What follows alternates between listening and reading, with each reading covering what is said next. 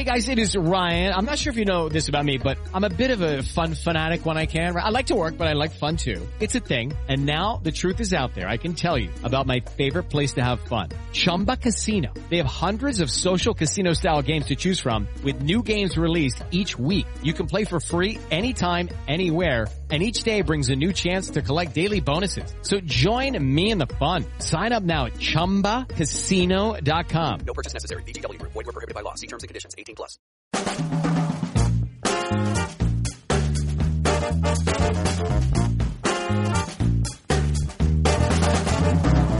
Hi. Welcome to Remote Controlled, Variety's T V podcast. I'm Deborah Birnbaum. Every week, we'll bring you conversations with some of the best and brightest in television, working behind and in front of the camera.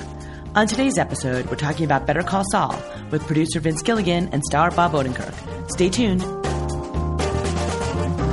We're live at the A T X Festival, so if there's some background noise, we apologize, but it makes it for a more live audience experience. So I'm here with Vince Gilligan and Bob Odenkirk to talk about Better Call Saul. Hey, guys. Hey, Deborah. How you doing? Good to see you. Hi, Deborah. How are you? I'm good. How are you? So I heard you just wrapped production on season four. How did it go? What a season.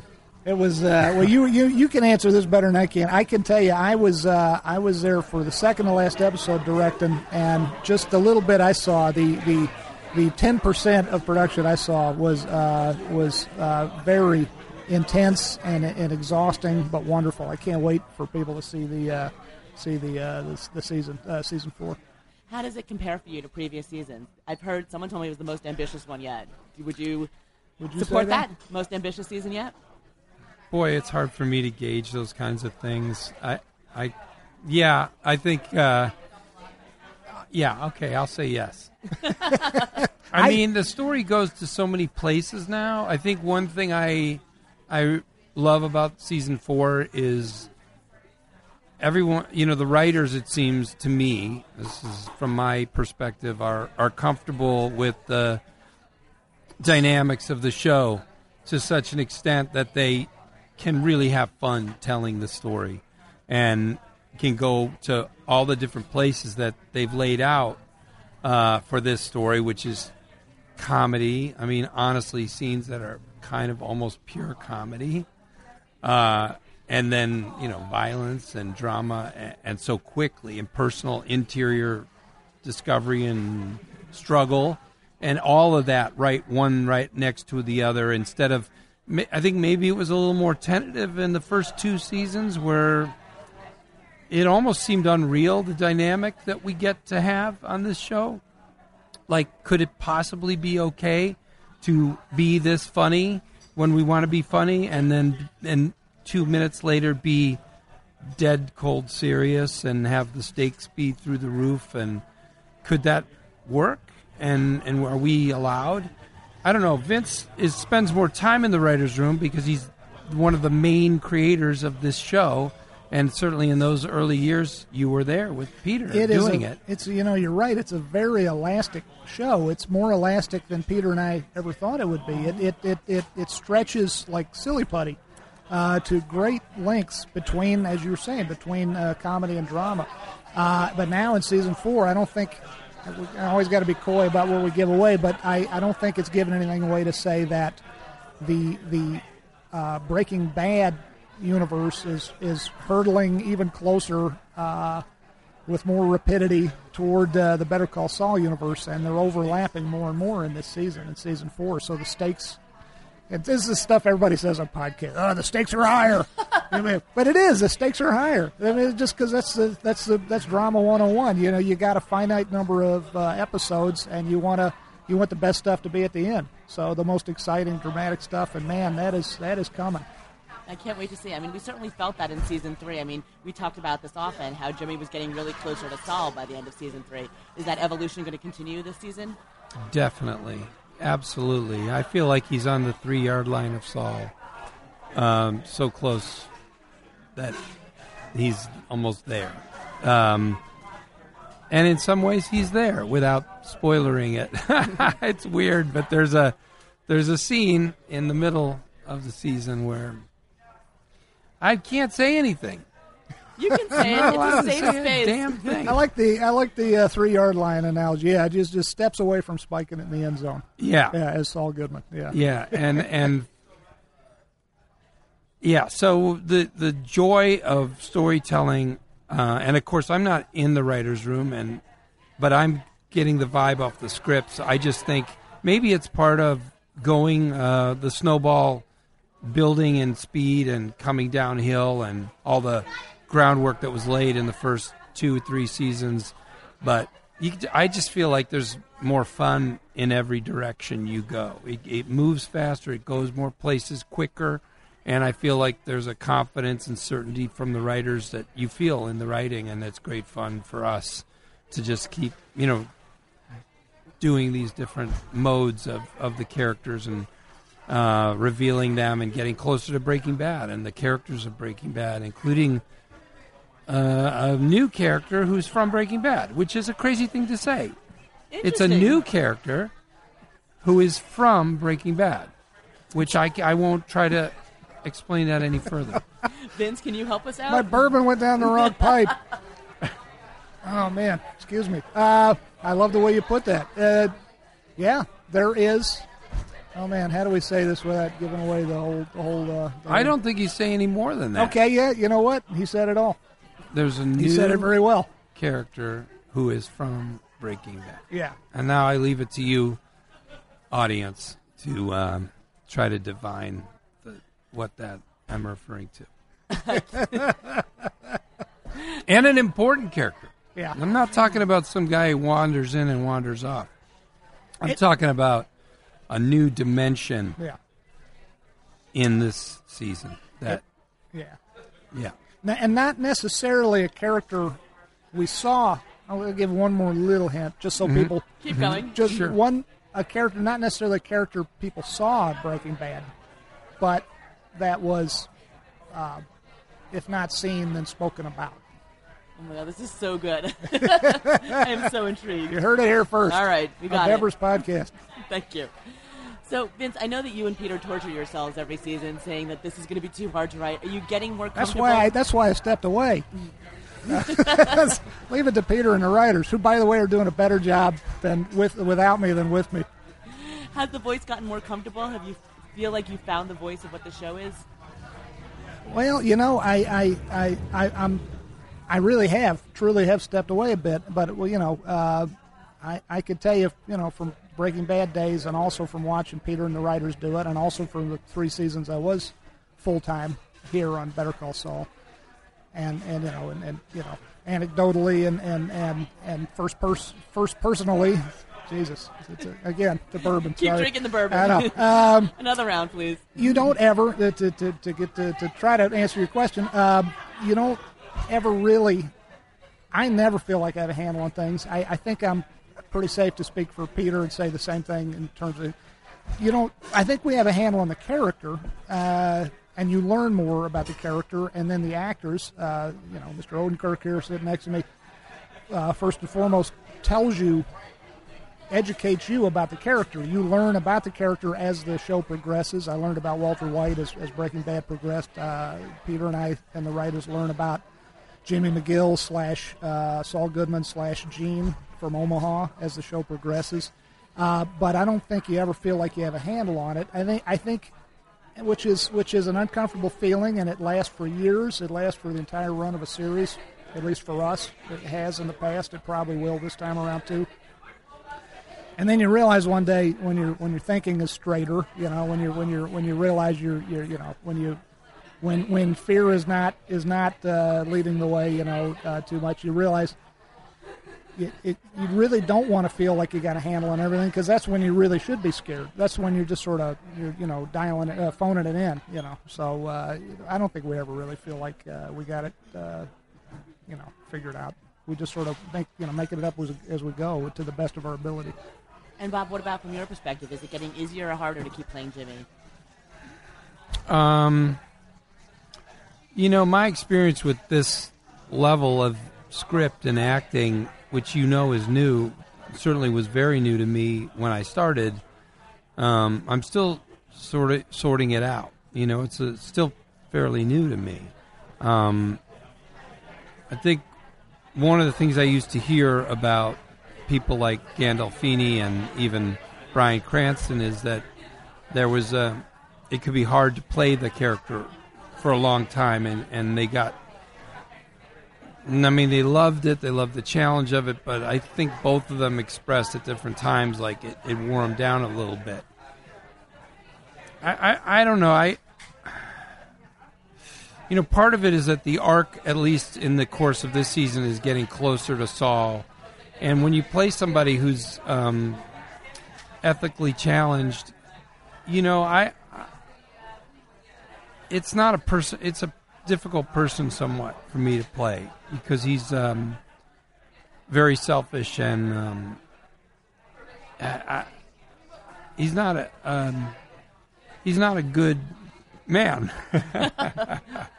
You know, in the despite what he calls himself. No, despite what he calls himself, he's got all his reasons, and he's got a lot of uh, psychology that you have sympathy for, empathy for, and and yet it it can be hard when the person is um, selfish or um, destructive and willfully so. It's kind of self-destructive, and it, it is a tragedy that he, because I think he was a good man at one point. He might have been a little slippery. Oh, I think he was very yeah, good. Yeah, and it's just, it's we're, it took us a long time to, just speaking for Peter and myself, it took us a long time to figure out we were, we were putting on a tragedy. We're telling the story of a, of a tra, you know, it's a tragedy, and it, uh, but, you know, you have to, it, and it, it is tough to see this guy devolve, because you, I like Jimmy McGill so much early. First season, uh, uh, Better Call Saul, I'd want to go have a beer with that guy. I love that yeah. guy. And he is calcifying layer by layer, slowly but surely, into Saul Goodman. And that is tragic. That is a sad state of affairs. And and you want to arrest it. But as as as uh, in the terms of writing it, you, you, you feel like, God, I don't know, way I'd like to arrest this. I'd like to make them live happily ever after. But that's the antithesis of, of, of drama. That's not... That's not what people are tuning in for. People are not tuning. No one ever tunes in to see them live happily ever after. That's why you tag that on as a coda at the end. You don't ever see that. Right. So there's a moment in this season where uh, he's really.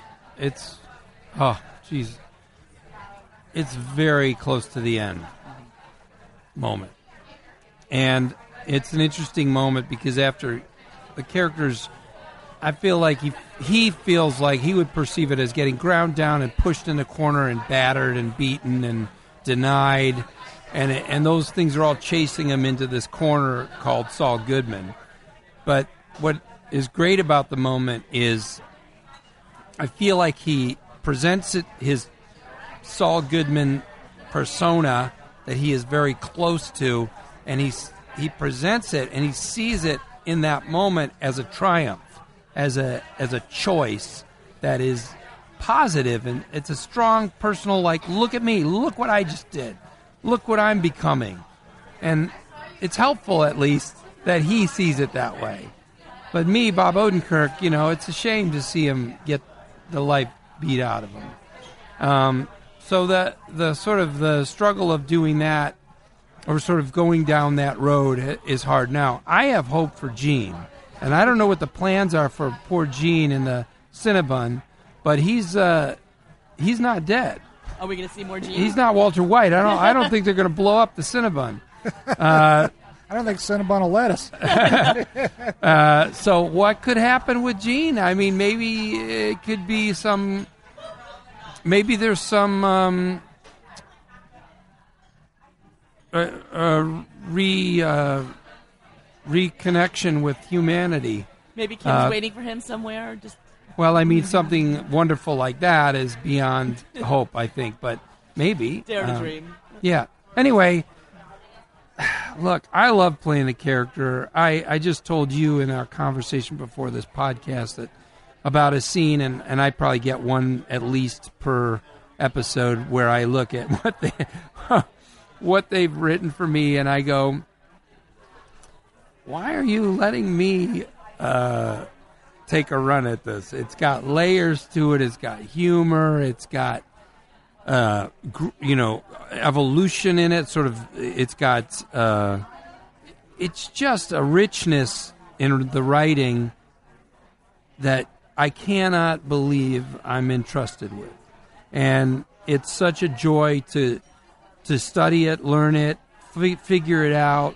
then go on the set. And in the case of this one scene we were talking about, um, Vince was the director, and he helped me go to a different place than I'd originally read it as.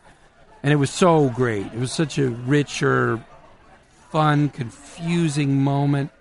Um, the character kind of thinks he has this, he has this great confidence about how he's managing this situation, and then he starts to s- second guess and see that maybe he, maybe he doesn't have this thing under control, and it's slipping away from him right in front of his eyes, and he's got to try to get it back, and and he uses all his powers, but it's not working. And yeah, how, you know, how lucky am I? I mean, one great thing about having a role this good is I don't even have to wonder if I'll ever have another role this good. I won't. And so they don't write them like this. Nobody get. No, by the way, nobody has a role as good as this. So right, not not in movies, not in T V. They don't exist. No one writes them. Shakespeare, Shakespeare gave up finally. I don't know what happened with him, but uh, uh, he got that first folio out, and that was it. I'm good. I don't need a second folio. I'm good. Uh, uh, but really, really, it's yeah, it's great. It's great to play it. It's great to think about it. And it and it is a little hard to. Um, the hardest part of it is the, he's becoming a bad guy, and I feel bad for him, and I feel bad that he's headed that direction. Yeah. It seemed like so. Last season obviously ended on a huge cliffhanger. Is how much is that going to impact Jimmy going forward? That feels like something big that's going to push him over the edge. I think the fourth season is a, is all an answer to that question. The whole. The reverberations of Chuck's death just echo. You know, a person who dies who's that close to you and that suddenly and who means as much, no one means more in Jimmy's world than Chuck. No one. He defines himself by Chuck. He's trying to achieve, uh, gain something from Chuck, uh, approval, uh, acceptance, love, and he's not getting it. And, and his been, last conversation was terrible. It's been his drive of his life. And his last conversation, Deborah, which I bring up all the time because that had to stick in his head. Of course. I mean, he said the cruelest line you could ever say to terrible. Somebody. Yeah. You'd, and it yeah. Yeah. yeah. And it resonated. Yeah. I mean, I, I heard it, and I felt it as, as me, and wow. certainly as the character. Michael McKeon's performance in that moment was... Uh, as good as anything can be, and real and, and heavy and and again it, so it, it resonates through the whole fourth season. And and but a person, my point is simply that a person who dies close to you who's that important in your life, you don't get over that in a week. You you that's the rest of your life is defined by that relationship and how you responded to it and what it left you with. Yeah. I I I, I agree, and I don't think he meant it when he said it. I no. think he was saying it to be mean. He, he, for the folks who may have uh, forgotten, he, he says to his brother Jimmy, "You know, you never really meant that much to me." What a yeah, and so so cutting and so cruel, but in a way, and he said it, and you're right, because because Michael delivered the line so perfectly because he said it so that you could do nothing else but believe it. And yet, I think underneath it, I don't think I think he yeah, I think you say that to someone when in fact you. They mean a lot to you, good or bad, and you just want to really stick, th- twist th- the knife. I think man. You're right, but I think, and I, I had the advantage of looking him in the eye when he said that. Yeah. And I just think that that um, distance, uh, that perspective on a moment like that is very hard for people to have in their own life. Oh, of course you're right. Of close to them can, a person not far removed, yeah. one relationship removed can look at it and go, well, don't you get it? That your son is just going, he's just telling you to, you know, fuck off because he's becoming a teenager. And but the dad who you're talking to is like, no, no, he told me to fuck off to my face. Yeah. He meant it. I was there. You weren't there. I was there. He meant it. And and you're like, yes, I know, but no. And, and so, so I think for Jimmy, my experience of acting that moment with Michael McKeon and and all that they've been through and where they are at that moment, that matters too. You know, where they are at that moment where Jimmy has just basically apologized and said, let's put this beside, let's put this away. I am sorry. I am owning up to being um, to having fostered this bad relationship and done things that were wrong to you. And I, I'm apologizing. I'm coming clean. Let's try to have a fresh start in this moment. That's part of it, too. And then the response is, you, you didn't mean that much. Why are you even talking to me? And and so I I think, even though I agree with Vince that from a perspective, and not even a very distant perspective, you could see that moment, well, he's just trying to hurt you back. And I don't. I think the person who experiences that moment, oh, it's understandable uh, if they would go, no, he, no, no, I was there. He meant it. You yeah. didn't see his look in his eyes. Yeah. What's the state of his relationship with Kim then going into the season? Is Kim going to be able to be supportive of him and help him get through all of this, or is that relationship? Well, that is an amazing relationship in season four. That is a better relationship than it's ever been, and I mean that in every sense of the word better. It is a richer, more perceptive, from the writer's point of view, piece of writing and work, but also, you know, characters in shows, they have this psychology, and they meet the world with the psychology, and very often they become uh, a series of responses that you you can rely on. And the writers and everybody and the viewers even go, I know when he says this, she's going to say that, and you've kind of seen people, and that's how people are in the real world. They're they they can seem like little robots. I know what they're going to do, and then the way, and especially I think this is true in a couple. There are a couple scenes in season four that blew my mind. They don't, the two characters respond in the way that a good couple responds. Not in the way, not in their automatic, um, you know, uh, response mode. And they listen to each other in moments where you wouldn't expect it. As it's written, say, I'm not going to give away what happens, but Jimmy's apologizing or explaining something he did wrong or a duplicitous thing he did, and it, and Kim listens and says, well, you know, uh, what was that about? And they have a conversation about it with a little bit of, with a lot of maturity and forgiveness for each other and for themselves. You don't see that. I don't know. You're lucky to see it in real life. But if you have a long-term relationship, you are bound to have experienced that moment a couple times, because you can't keep things going if the two people aren't willing every once in a while to just set down their automatic responses, hear the other person, not punch back or hit back with the traditional response, and go, well, where are we at with that? What, what do you think we do with that? And it's amazing to play those scenes. It is amazing. Do you know what I'm talking I about, I do, Vince? I do. And how great is Ray? I mean, just having Ray to, to work against. How great I is mean, Ray Vin- Seehorn? Ray Seehorn and I both. And there's two scenes I'm thinking of. Maybe there's three, but there's definitely two where the characters expand in a way mentally and emotionally that people do in real life. And weirdly, you can look at these two people and very easily go, well, their their relationship can't last. It can't last. If she wants to be a respected lawyer in the community in New Mexico, she cannot be around a guy who is going to become Saul Goodman, but also should become Saul Goodman. He belongs in the, you know, down with the lower rank of denizens of the criminal court system, that he'll be great there. Go there. She goes here. But in these moments is when you go, wow, no, they're a great couple. Yeah. They should stay together.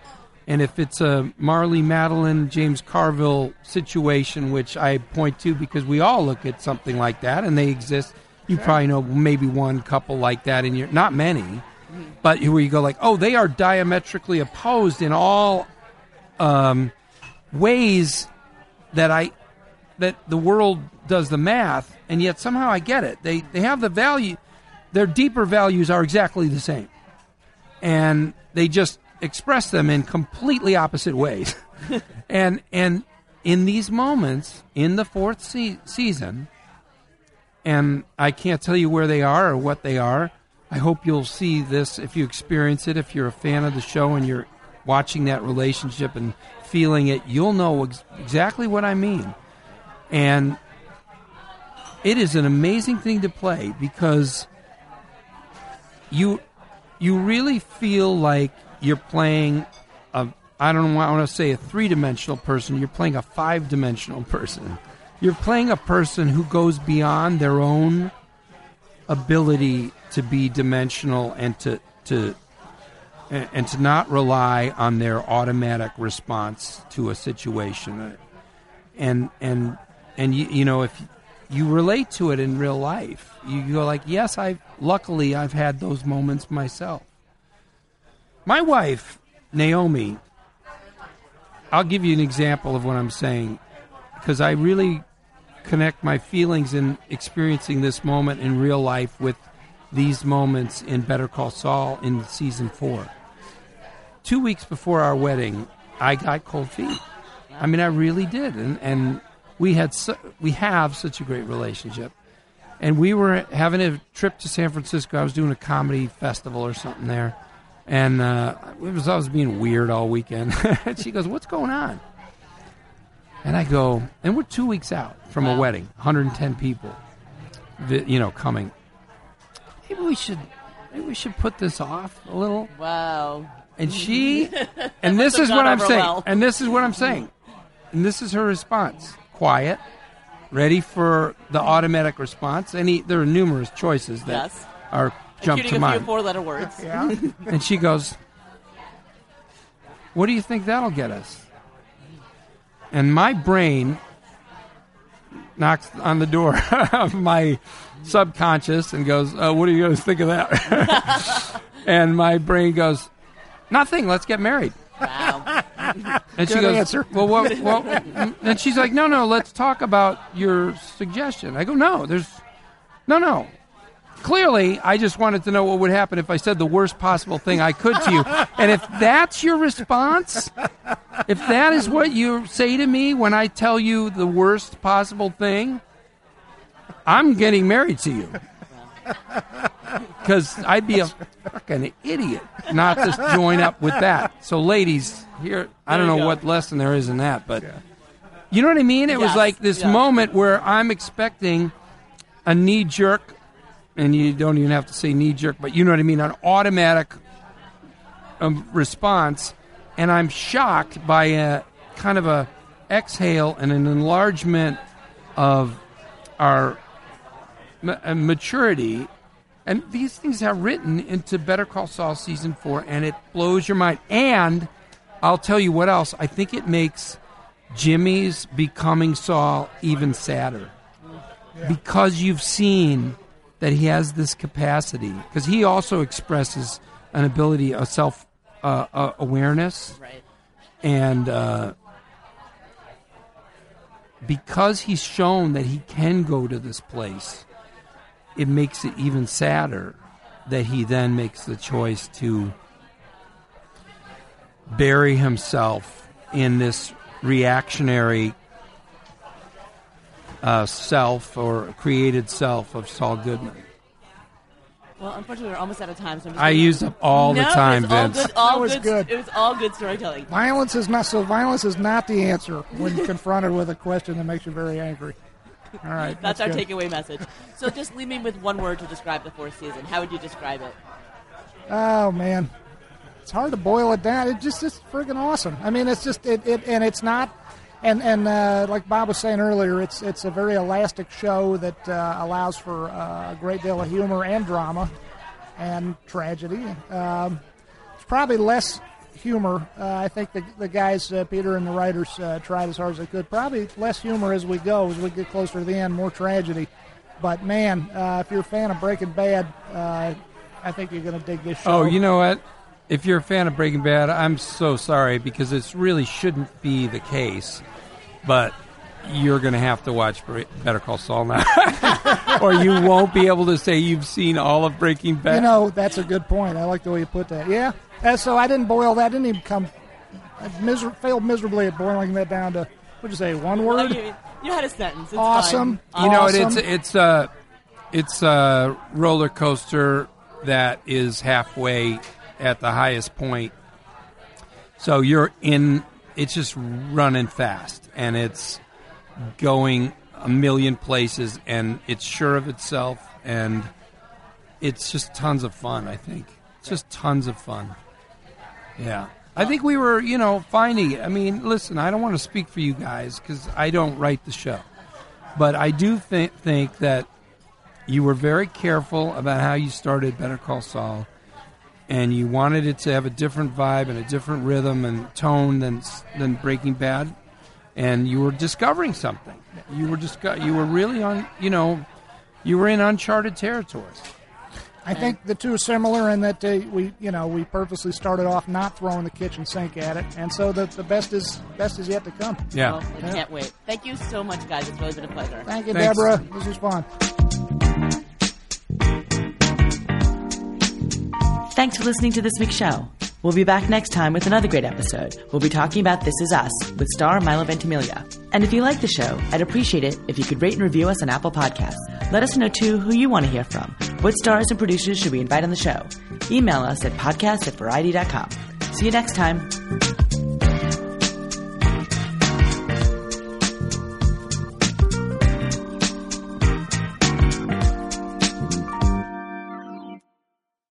Step into the world of power, loyalty, and luck. I'm going to make him an offer he can't refuse. With family, cannolis, and spins mean everything. Now, you want to get mixed up in the family business. Introducing The Godfather at chumba casino dot com. Test your luck in the shadowy world of The Godfather slot. Someday, I will call upon you to do a service for me. Play The Godfather now at chumba casino dot com. Welcome to the family. No purchase necessary. V G W Group. Void where prohibited by law. eighteen plus. Terms and conditions apply.